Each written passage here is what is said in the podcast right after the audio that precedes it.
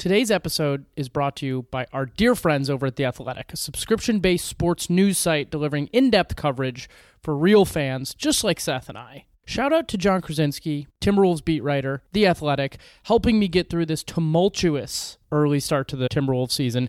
It's all ad free, so go to theathletic.com slash bites. That's theathletic.com slash bites for 50% off an annual subscription to The Athletic. That's $36 a year for sports journalism that brings you closer to the action than you could ever dream of. Welcome to Legendary Bites and happy Thanksgiving. This is a podcast dedicated to two things we love sports and brevity. I'm Charlie. And I'm Seth. In each episode, we bring to you a bite sized sports story in under 15 minutes that we find fascinating, important, or just absurd. And with brevity in mind, let's get going. Seth, what's on tap for today? Today, we're going to tell you the incredible story of a great Thanksgiving tradition. Not turkey, mashed potatoes, family political arguments, or your uncle snoring. No, we've got something even more powerful. We're going to tell you the story of football on Turkey Day.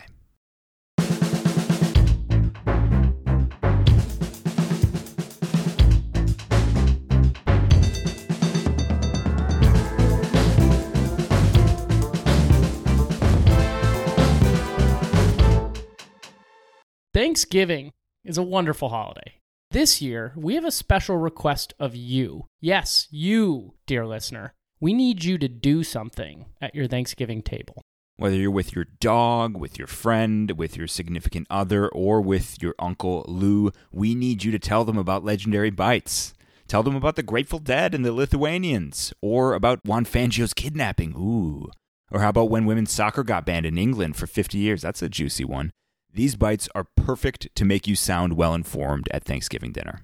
We really need your help spreading the word. So, can you promise to give us a hand? If so, say, I promise out loud. Sorry to the guy walking next to you is looking at you funny. I bet he is. Yeah, yeah. Okay, let's get into it. Today we're going to talk about our fantasy football teams. I'm just kidding. Don't turn it off. just joking. Seth, can you tell me some of your favorite things about Thanksgiving? I would say my first favorite thing is the Bloody Mary bar my family puts together and then decimates during the afternoon. And my second favorite thing about Thanksgiving is definitely watching videos of people trying to deep fry frozen turkeys. I, I just can't get enough of those. That's very sick. Personally, I'm a big fan of pecan pie. I feel like there's a real absence of pecan pie in my life when it's not Thanksgiving. I'm a pumpkin pie guy. We know this. Yeah, that's fine. It's wrong, but it's fine. Do you have any Thanksgiving traditions? The age old tradition is after we're done eating, we watch a little bit of football. Yeah, in my slightly younger days, we used to play a family game of football on the holiday. There is this deeply American link between Thanksgiving and football. But Charlie Brown, it's Thanksgiving. What's that got to do with anything? One of the greatest traditions we have is the Thanksgiving Day football game. What most people don't know is that the tradition of football on Thanksgiving is basically as old as the holiday itself. Long before the Detroit Lions and Dallas Cowboys filled our Turkey Day TV schedule, long before they even existed, football and Thanksgiving were synonymous. In fact, Thanksgiving became a holiday in 1863 when Abraham Lincoln was looking to inject a little boost into the nation. This is in the middle of the Civil War. So he declared Thanksgiving an official holiday. Yeah, and six years later, on November 6th, 1869, the first American football game is played between Rutgers and Princeton. And just two weeks later, on Thanksgiving Day of that same year, the first Thanksgiving football game is played between the Young America Cricket Club and the Germantown Cricket Club. Somehow I feel like the Germantown Cricket Club wouldn't do very well against the Steelers or the Eagles. No, those cricket clubs would be mashed potatoes after that mashup. I see what you did there. Thanksgiving and football dates all the way back to 1869.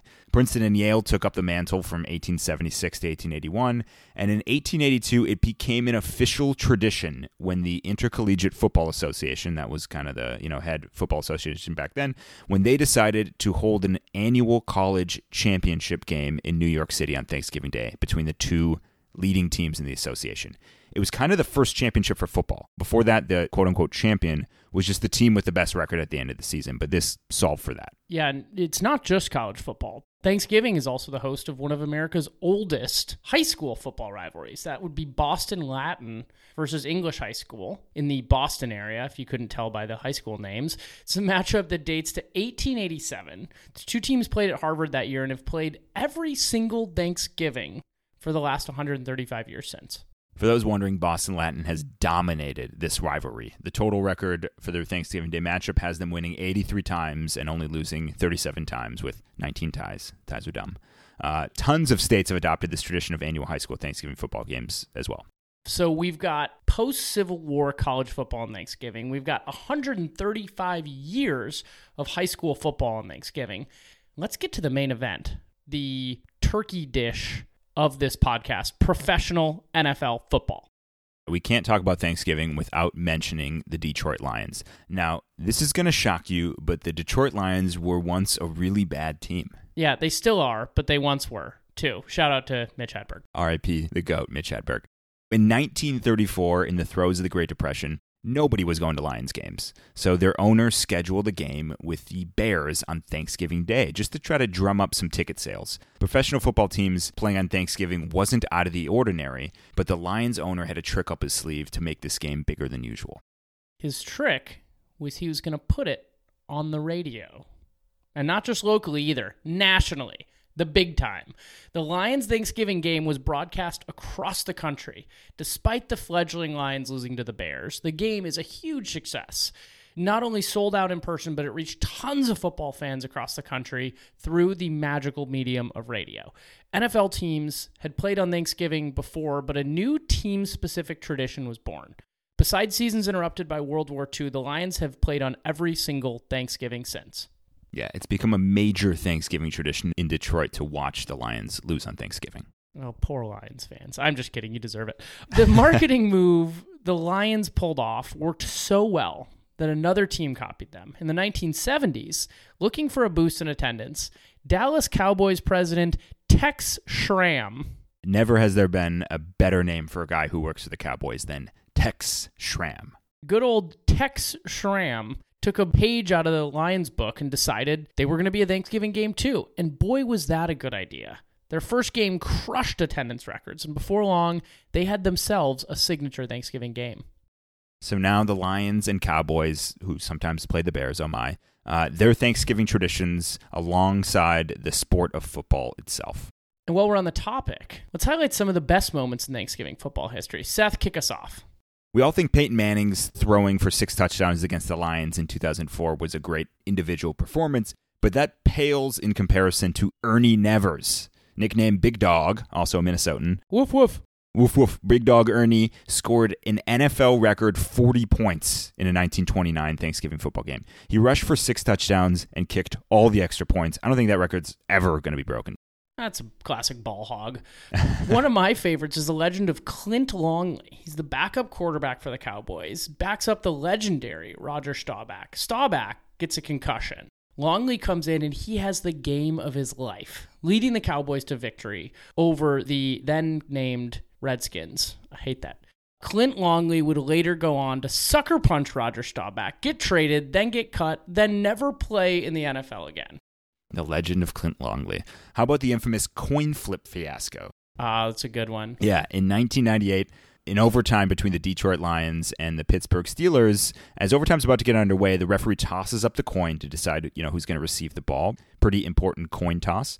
The Steelers running back Jerome Bettis very indecisively calls heads and then calls tails, and Detroit is awarded the ball because Bettis tried to call both sides of the coin.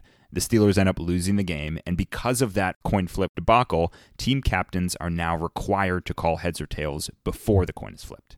And people forget the famed Mark Sanchez butt fumble. Ooh. That happened on Thanksgiving when the Jets played the Patriots. Mark Sanchez not expecting it, and it was the backside of Brandon Moore that knocked the ball out. Honorable mentions the Harbaugh brothers coaching against each other.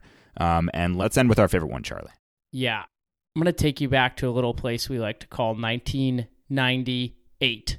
Same year as the coin flip fiasco, Vikings rookie receiver Randy Moss scores three touchdowns, all of them pieces of art, all over 50 yards, as the Vikings beat up on the Cowboys. Randy. Okay, all right, that's enough from us, Charlie. Let's wrap this one up. This year, eat your turkey, Eat your ham, eat your stuffing, eat your yams. and be thankful. That's right. If you have something to be thankful for, please do that. And if you don't, just know that we love you. Thanksgiving's a special day, and football is a special part of it.